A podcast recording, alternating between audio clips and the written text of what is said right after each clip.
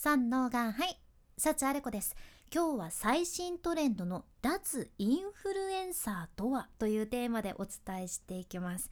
脱インフルエンサーで、まあ、ちょっとね私がイメージしやすいように日本語にしてみたんやけどこれ実際のトレンドはね英語の The Influencing っていうハッシュタグなんですよ。まあ、大体英語の単語の最初につく D っていうその DE って否定とか反対のものを表す感じやけん。D インフルエンシングっていうのはつまり簡単に言うと influencing しないってことで。もっと言うとインフルエンサーっぽいことをしないみたいなハッシュタグでねこれがここ数週間で TikTok とかでめちゃくちゃ使われるようになっててなんとねさっき見てみたらこの D インフルエンシングっていうハッシュタグのついた動画が1億8600万本以上も投稿されてたんですよ。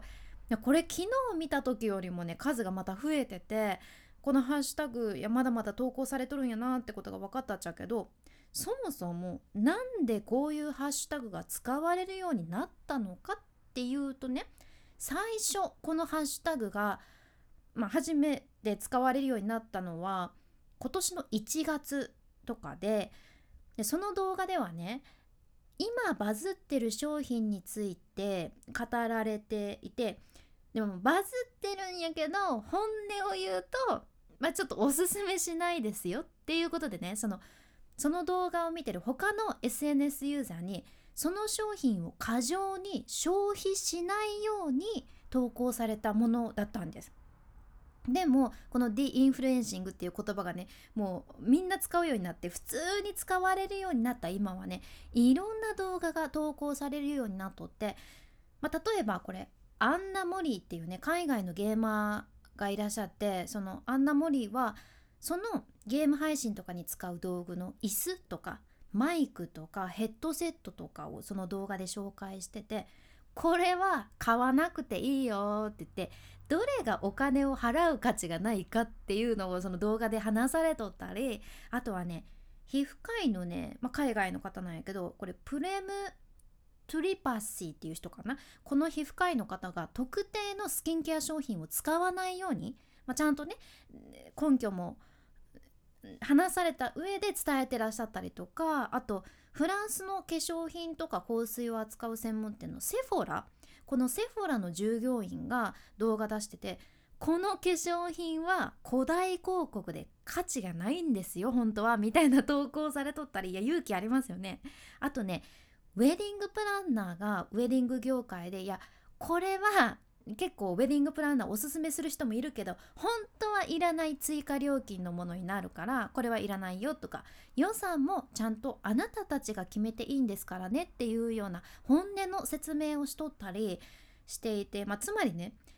まあ、これみんながみんなじゃないっちゃけど昔よく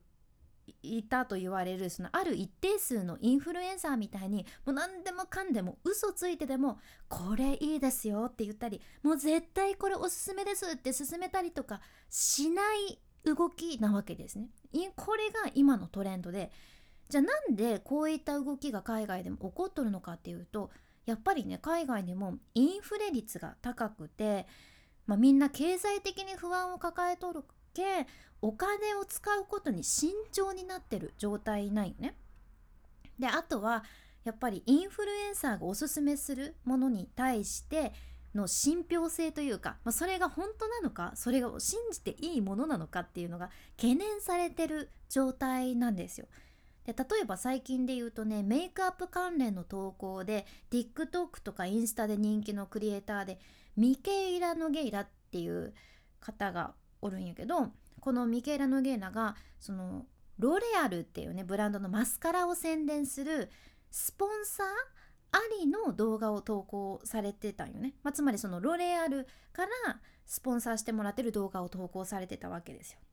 まあ、ちなみにマスカラっていうのはそのマラカスとはねもう全然違うもので ちょっと間違いやすいと言われるものですけどマスカラはもうコスメのよ道具ですね。まつげに色のついた液体を塗って本来のまつげを長く太くしてくれる魅力的な メイク道具なんやけどそのマスカラの魅力を伝える動画なのにもかかわらずこの方がね内緒でつけまつげをプラスでつけてたっていうのが後で分かっちゃってだからこれねめちゃくちゃ非難される結果になったんよね。だからさ「わどうですか?」みたいな「こんなマスカラもうめちゃくちゃまつげがもうバサバサでしょ?」みたいに言いながらも実はそのマスカラだけじゃなかったんよねつけまつげもつけてたからそれマスカラだけってそんなならないのにマスカラだけでやったみたいに見せてるから非難されちゃったんですこれがねマスカラゲートって呼ばれる海外でもそういう事件みたいな感じで SNS でもブワーって拡散されて何か商品の PR をすることでそういう金銭的な利益を得ているインフルエンサーの意見って信用できるんかな？ってその SNS ユーザーが疑問を持つようになったんよね。まあ、これ日本でも昔ステマをされた芸能人とかバーってニュースになったんやけどさ実際この人このインフルエンサーを信頼できるかどうかこの情報を信じていいのかどうかっていうのがすごく大切な今の時代にやっぱりこれ問題になっちゃったわけなんですね。じゃあもうインフルエンサーマーケティングとかもう効果ないんかなっていうとそういうわけやなくって、まあ、このポッドキャストでも2023年もインフルエンサーマーケティング重要ですよってね何回もお伝えしてる通り、まあ、大切なマーケティング方法ではあるっちゃ。で、まあ、TikTok の中でも結構変化があってて例えば前はバイレスって伝える動画だからつまりこれバイレスって英語なんやけど買うものを減らそうっていう風なことを伝える動画から今はね buy this not that って言って、ま、つまりあれは買わないでこれを買いましょうっていうようなそういう動画にトレンドがねスピードを増して進化してってるんですね。うん、で例えばこれもね TikTok だけどインチュエティブヒッピーっていうアカウントの TikToker がいてその方がね自分が使ってるコスメで一つ一つ紹介するんやけどただただ紹介するんやなくってこれおすすめしないんだよねっていうのを言った上でその代わりにこれはマジでおすすめだよみたいな感じで代替品？これはおすすめしないけどおすすめするよっていう代替品を紹介するようなショートムービーも出しててこれがね78万9,000回以上再生されとるじゃんね。で最近 YouTube とかでももうなんかもうお洋服でもメイク道具でももう何でもそうやけどもうこれ全部おすすめもう全部いいんですって言ってる人よりもなんかこうこれは、まあ、正直ちょっと自分的にはですけれどもこういうところが残念だったなって本音ポイントを教えてくれる YouTuber の方が信頼できるなっていう感じになってるし実際まあ本当におすすめのものしか私は言いませんと、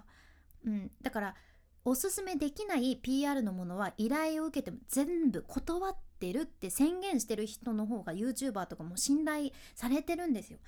やけんこれからのインフルエンサーマーケティングってもうとにかく信頼ありきっていうことなんですね。まあこれはもうこのポッドキャストでもめちゃくちゃ言っとるけどやっぱりもうトレンドがそうなんです。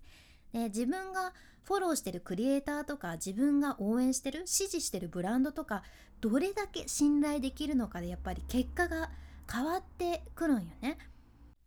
まあ、つまり今回みたいなdeinfluencing っていう動きはしっかりフォロワーさんとかファンの皆さんとの信頼関係を築いた上での